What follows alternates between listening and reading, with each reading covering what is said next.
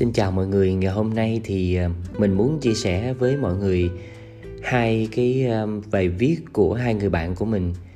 Thật ra đây là hai bài viết mà đã diễn ra cách đây khoảng gần một tuần lễ rồi.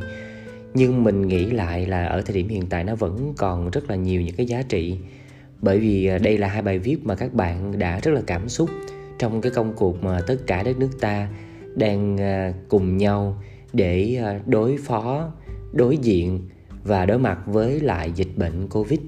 Và trong cái bối cảnh đấy thì nổi bật rõ lên những cảm xúc và những tình cảm con người trang chứa dành cho nhau. Mình nghĩ rằng đây chính là những cái nguồn năng lượng đầy tích cực và yêu thương, xứng đáng được lan tỏa, bởi nó sẽ giúp cho chúng ta sống lạc quan hơn, giúp cho chúng ta có cái sự kết nối chặt chẽ và mạnh mẽ hơn để tạo nên những cái nội lực mạnh mẽ, tạo lên những cái nguồn năng lượng và sức mạnh để chúng ta cùng nhau vượt qua à, cái trận đại dịch này. Thì à, đầu tiên mình xin à, chia sẻ với mọi người bài thơ của cô giáo Phan Nguyễn Quỳnh Anh. Quỳnh Anh là một người em học chung à, đại học với mình à, học khoa ngữ văn báo chí và học sau mình vài năm. Hiện à, Quỳnh Anh đang công tác tại tỉnh Bình Dương. Quỳnh Anh à, nhân khi à, đọc thông tin về à, một chị à, bác sĩ đang phát biểu trên truyền hình và con thì đứng khóc đòi mẹ cũng như thấy tấm hình của một cậu bác sĩ cười rất tươi khi đang xuống tóc để bước vào trận chiến cùng Covid, thì em đã viết nên bài thơ này mời mọi người cùng nghe nha. Những ngày nín thở chờ tin, chẳng thể viết gì vì xót xa quá đổi. Mới biết em qua bức hình tóc rối Nay gửi tóc lại nhà vì ngày mai rất vội. Nụ cười thanh xuân, em lao vào chảo lửa. Tâm dịch Bắc Giang ngóng em cùng đồng đội. Y đức trong tim em giữ trọn lời thề. Thành phố phương Nam, chờ em thắng dịch trở về. Tôi thấy chị trên tivi tối đó, Và đứa con thơ khát sữa với tay đòi. Mẹ đứng kìa, Sao mẹ không bế bé? Trời ơi đâu sẽ lòng người làm mẹ.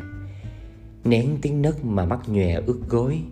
Ôm con mình, Sao xót trẻ con người. Bé con, Mẹ của con là thiên thần áo trắng, Là siêu anh hùng đang giải cứu nhân gian. Nhanh thôi con, mẹ sẽ về ôm ấp. Thịt da con lại liền mùi sữa mẹ. Mẹ hôn con, nghe ngọt liệm câu ru. Đất nước mình những mảnh đời rời rạc, Vật vã mưu sinh khi dịch bệnh hoành hành. Ai mua vé số hôn vé sắp sổ? Lời rao lạc trong tiếng mưa tầm tã, Ngơ ngác tìm, Phố chẳng một bóng người. Anh gì ơi, Cơm nước chiều chưa vậy? Tấp vô đây chia nửa ổ bánh mì. Tôi mới mua bẻ làm đôi ăn đỡ. Mưa dữ thần, Chắc lâu tạnh à nha. Chú xe ôm và anh bán vé số. Hai mảnh đời khắc khoải trú mưa có hay không cầu vòng cũng được. Người còn người, còn nắng ấm trong lòng. Thương thật nhiều đất nước của tôi, người chị phương xa gửi đôi lời nhắn nhủ. Khi đất nước cần, bạn hãy biết đứng yên và đáp lại bằng bàn tay nắm chặt. Những điều bình thường nhưng diệu kỳ vốn có, chung sức bé nhiều người, đá tảng sẽ dời mau. Tin vào nhau, vào trăm triệu đồng bào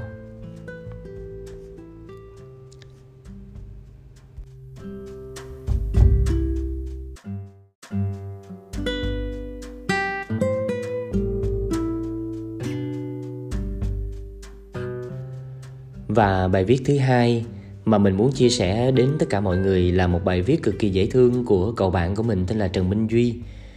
Thực tế thì mình quen Duy mấy chục năm trời chưa bao giờ thấy Duy viết cái gì đấy mà nó tình cảm, nó nhẹ nhàng, nó ấm áp đến như vậy. Thú thật thì nếu như mà mọi người nhìn cái đoạn viết này bạn bè mà của mình mà nhìn vào đọc nếu nói là do mình viết mọi người sẽ tin là bởi vì mọi người thường hay nói mình sến sẩm. Nhưng mà nói là duy viết thì chắc là nhiều người sẽ ngạc nhiên. Mình kể điều này để mọi người thấy rằng là chính những cái tác động xã hội, những cái hoàn cảnh xung quanh ta, nó có thể lay động được rất là nhiều người. Duy ghi lại vào lúc 16 giờ 15 ngày à, 30 tháng 5 Sau khi lệnh giãn cách xã hội được ban ra, Đường phố Sài Gòn vắng như chiều 30 Tết. Và ngay ngã tư đó, Tôi thấy một cậu bé đang quỳ khóc trước sắp vé số lớn chưa bán được của mình. Nước mắt cậu lã chả.